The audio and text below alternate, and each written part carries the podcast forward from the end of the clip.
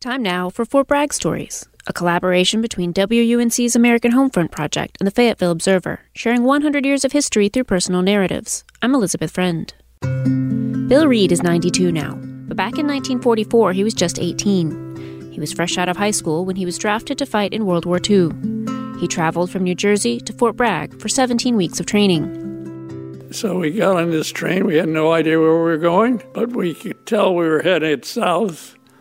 So I got there dark of night off the train and got in the beds and lined up in the morning.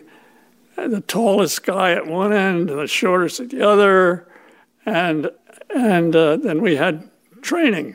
I soon found to my dismay when I asked what, what kind of outfit was we being trained for, and they said, "Oh, cooks and baker school."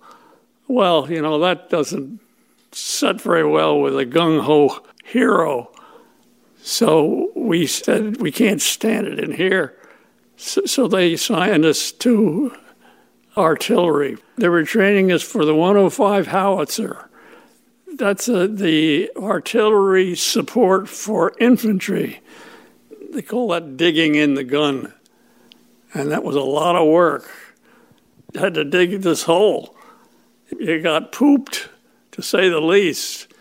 I was walking back to the tent and I fell down on top of the pile of dirt.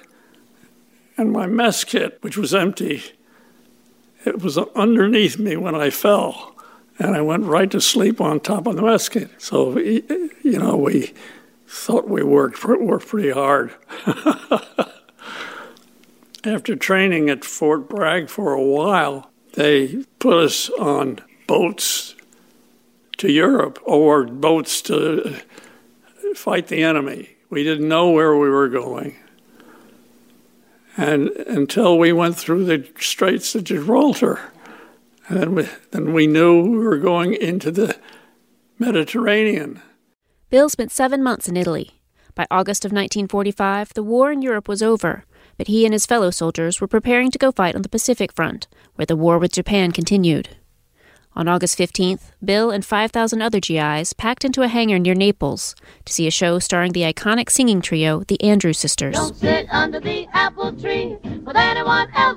Somebody came out and talked to one of the three, stopped them and talked to them.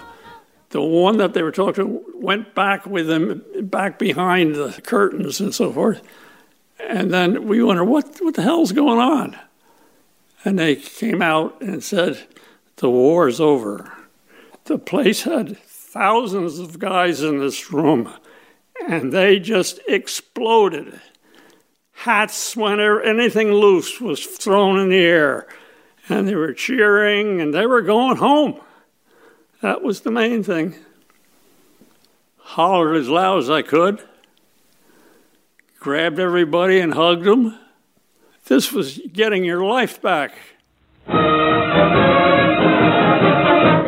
gonna be a hallelujah day when the boys have all come home to stay. Bill Reid lives in Hillsborough. His story was recorded as part of Fort Bragg Stories, a collaboration between the Fayetteville Observer and WUNC's American Homefront Project.